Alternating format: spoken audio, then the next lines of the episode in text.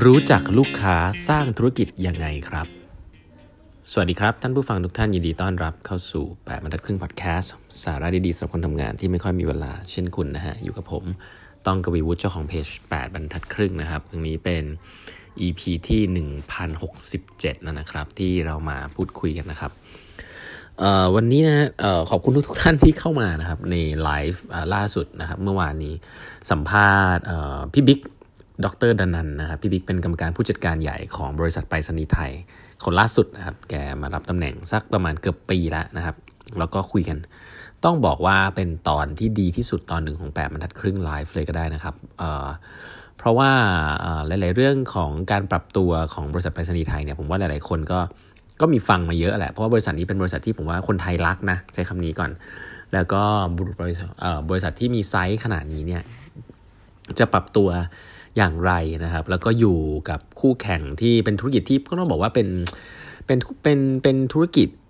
อีโคซิสเต็มอุตสาหกรรมที่ค่อนข้างจะ price war พอสมควรนะฮะต้องใช้คำนี้เลยเนาะเป็นเป็นแบบ price driven มาก ๆ เลยฮะในมุมมองของลูกค้า แต่ทีนี้มันมีเรื่องหนึ่งซึ่งออยากจะจะแชร์แล้วกันเนาะเป็นเรื่องที่ผมประทับใจมาก ๆ เลยในในการฟังวันนี้ คือเป็นเรื่องของของกลยุทธ์ธุรกิจอันหนึ่งแล้วกันนะครับ ซึ่งพี่บิ๊กพูดไว้ แต่อยากจะจะเกริ่นย้อนหลังอย่างนี้ครับว่า หลายๆท่านเนี่ยเคยอาจจะเคยได้ยินเคสของบริษัท Target นะครับที่อเมริกา บริษัท Target เนี่ยเคยทำเคสนี้มา ผมว่าน่าจะ 5-6 ปีแล้วแหละนะว่าซึ่งมันเป็นเคสที่ showcase เรื่องของ AI นะครับ showcase ที่แบบว่ามีผู้หญิงคนหนึ่งนะฮะที่มาซื้อของมาซื้อของที่ Target นะครับซึ่งเป็นเนี่ยเป็นเหมือนกับห้างห้างสะดวกซื้อห้างใหญ่ห้างหนึ่งของอเมริกา มาซื้อของไปเรื่อยๆเนี่ยจนจนรู้จนทำให้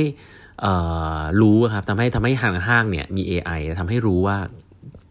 ผู้หญิงคนนี้อาจจะตั้งครรภ์นะครับ เพราะว่าเขามาซื้อของเกี่ยวกับการบำรุงครรภ์อะไรเงี้ยแล้วทางห้างก็เลยจัดส่งครับจัดส่งครับออเดอร์ของนะครับที่เป็นเกี่ยวกับการตั้งครรภ์เนี่ยไปให้ถึงบ้านโดยที่ผู้หญิงคนนี้ยังอาจจะยังไม่รู้นะครับหรือว่าทางที่บ้านเนี่ยยังไม่ได้รู้ยังไม่ได้บอกใคร ซึ่งก็หมายความว่า เออเคสเนี่ยมันสรุปประมาณว่าโอ้โหถ้าใช้ AI เนี่ยการที่เราดูแพทเทิร์นการซื้อของของผู้หญิงคนนึงเนี่ยก็ทำให้รู้แล้วผู้หญิงคนนี้เป็นผู้หญิงที่ตั้งครรภ์ถูกไหมฮะอ่าแล้วก็เราก็สามารถที่จะพิจิตรได้ว่าผู้หญิงคนนี้จะต้องการอะไรในอนาคต ซึ่งเคสนี้มันน่าสนใจเพราะว่าคุณพ่อของผู้หญิงคนนี้บังเอิญว่าไม่ไม่รู้ลูกสาวตัวเองตั้งท้อง แต่ว่าบังเอิญว่า Target รู้นะซึ่ง Target เนี่ยก็ไม่ได้ไม่ได้คุยกับเธอนะครับแต่ว่าดูจากพฤติกรรมของเธอ อันนี้คือเคสที่เหมือนกับสร้างธุรกิจเอ่อ commerce ขึ้นมาว่า เออ ถ้าคุณสามารถมี AI ที่ดี รู้จักลูกค้าที่ดีเนี่ยคุณก็สามารถที่จะ offer อะไรที่ลูกค้าต้องการได้ แต่เห็นไหมครับมันจะเป็นเรื่องเกี่ยวกับเรื่องการใช้เทคโนโลยีเพื่อที่จะรู้จักลูกค้าถูกไหมซึ่งต้องบอกว่าเรื่องนี้เป็นเรื่องที่เท่ดี แล้วก็ทำแล้วก็ควรจะทำนะในธุรกิจ retail หลายที่ผมว่าห้างหลาย ๆ ห้างนะครับ ก็พยายามจะมีบัตรของตัวเองถูกไหมเดอะวันการ์ดบัตรรุ่นบัตรนี่เพื่อจะรู้พฤติกรรมการซื้อของลูกค้าแล้วก็ทำให้เขาเรียกว่าอะไร รู้ถึงพฤติกรรมนะครับ แล้วก็รู้พฤติกรรม แล้วก็ทำให้จะมาจะ cross sell จะทำอะไรได้ แต่ทีนี้สิ่งที่น่าสนใจก็คืออย่างนี้ครับ คือธุรกิจเนี้ยเเวลาเราเราเราพูดถึงการรู้จักลูกค้าเนี่ยถ้าเราไม่พูดถึงเทคโนโลยีเนี่ยเออมันมีคนกลุ่มไหนบ้างที่แบบรู้จักลูกค้าอยู่แล้วนะฮะซึ่งสิ่งที่น่าสนใจก็คือว่าการรู้จักลูกค้าเนี่ยมันมีความสำคัญแล้วก็มันมีประโยชน์มากๆเลยนะครับพี่บิ๊กนะฮะดรดานันเนี่ยคุยกับเราว่า จริง ๆ แล้วเนี่ยมันมีคนกลุ่มหนึ่งนะครับ ซึ่งรู้จักลูกค้า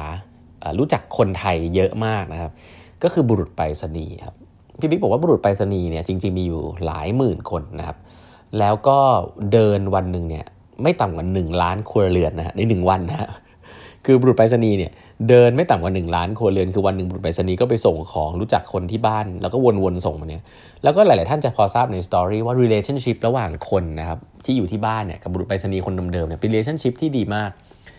บุรุษไปรษณีย์เนี่ยส่วนใหญ่ก็จะมีแนวโน้มที่จะรู้จักคนบ้านนั้นนะฮะ และแน่นอนครับบุรุษไปรษณีย์เนี่ยเดินไปถึงหน้าประตูบ้านอะนึกออกปะคือหน้าประตูบ้านอะคุณก็จะเห็นว่าคนในบ้านนั้นเนี่ยถ้าเกิดคุณไปบ่อยๆคุณจะเออคนในบ้านนั้นมีกี่คนใช่ไหมมีใครบ้าง ใครตั้งครรภ์ใครท้อง มีหลานหรือยัง มีหมาไหมเขารักหมาหรือเปล่า คือพี่ปีเล่าให้ฟังจนเห็นภาพว่า อ๋อ ถ้าเกิดมีบุรุษไปรษณีย์ถ้าคุณมีพนักงานที่ ไม่ได้จะไปรู้จักลูกค้าอะไรหรอก แต่ว่าบังเอิญเป็นเป็นเป็นกิจกรรมที่แบบมันต้องรู้จักลูกค้าโดยโดยโดยบังเอิญนะอย่างเช่นการไปส่งจดหมายเนี่ยแล้วมันเป็นอย่างนี้เป็นเรื่องปกติแล้วอะมันก็กลายเป็นว่าไอ้อันนี้แหละฮะไม่ใช่ AI ครับเป็นมนุษย์เลยเนี่ยแหละฮะ human touch เป็นพลังมนุษย์เลยฮะคนที่รู้จักลูกค้าแบบนี้ซึ่งในตอนตอนนี้ทำงานเป็นบุรุษไปรษณีย์เนี่ยจะมีคุณค่ามาก ๆ เลยครับ ในการทำธุรกิจอื่น ๆ ครับลองนึกภาพนะพี่บิ๊กลองนึกภาพว่าแกทำโปรเจกต์หนึ่งชื่อว่าโปรเจกต์ Pampers นะโปรเจกต์แกชื่อ ชื่อน่ารักมากคงจะเดาได้ว่าคล้ายๆกันเลยครับที่ผมจะเล่าคือมันเป็น analogy เหมือนกับ target ตะเกียก็คือว่าบุรุษไปรษณีย์เนี่ยสามารถที่จะเดินไปที่บ้านของคนคนหนึ่งใช่ไหมแล้วก็รู้จักนะครับแล้วก็สมมุติว่าถ้าเขาเห็นว่าบ้านนี้มีคนที่ตั้งครรภ์นะฮะบุรุษไปรษณีย์คนนั้นเนี่ยเห็นนะฮะนี่คือรู้จักลูกค้าเลยครับจากจากหน้าที่ของตัวเห็นปุ๊บเนี่ยบุรุษไปรษณีย์คนนั้นสามารถที่จะ offer ได้เลยนะครับว่าเออถ้าเกิดเขาสามารถดีลแพมเพิร์สมาให้อีก 6 เดือนข้างหน้าที่ต้องใช้อยู่แล้วเนี่ย ในราคา retail ที่แบบถูกกว่าในห้างสัก 20%สนใจไหม แน่นอนนะคนต้องสนใจอยู่แล้วครับ เพราะว่ามันเหมือนกับมัน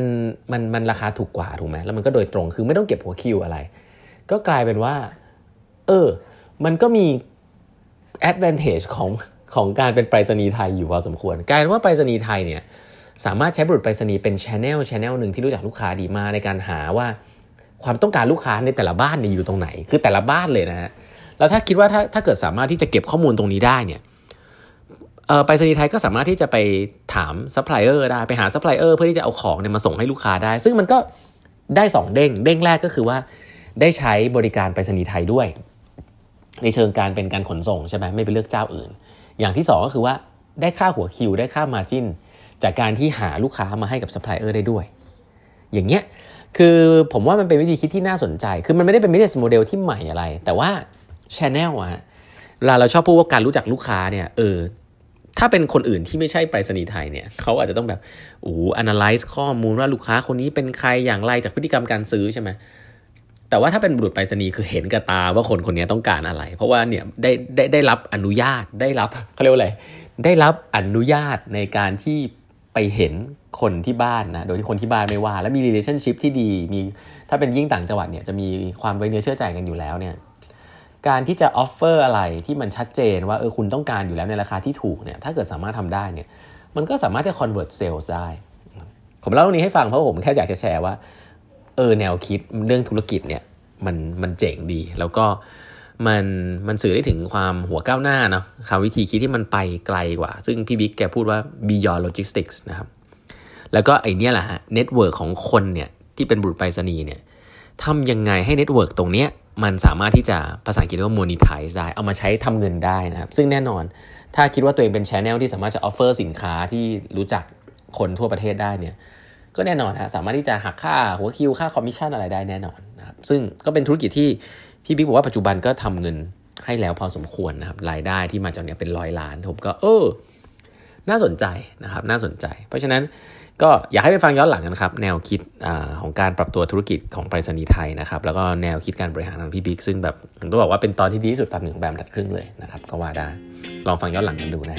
วันนี้เวลาหมดแล้วนะครับ ฝากกด subscribe แบบดัดครึ่ง podcast นะฮะแล้วพบกันใหม่พรุ่งนี้นะครับ สวัสดีครับ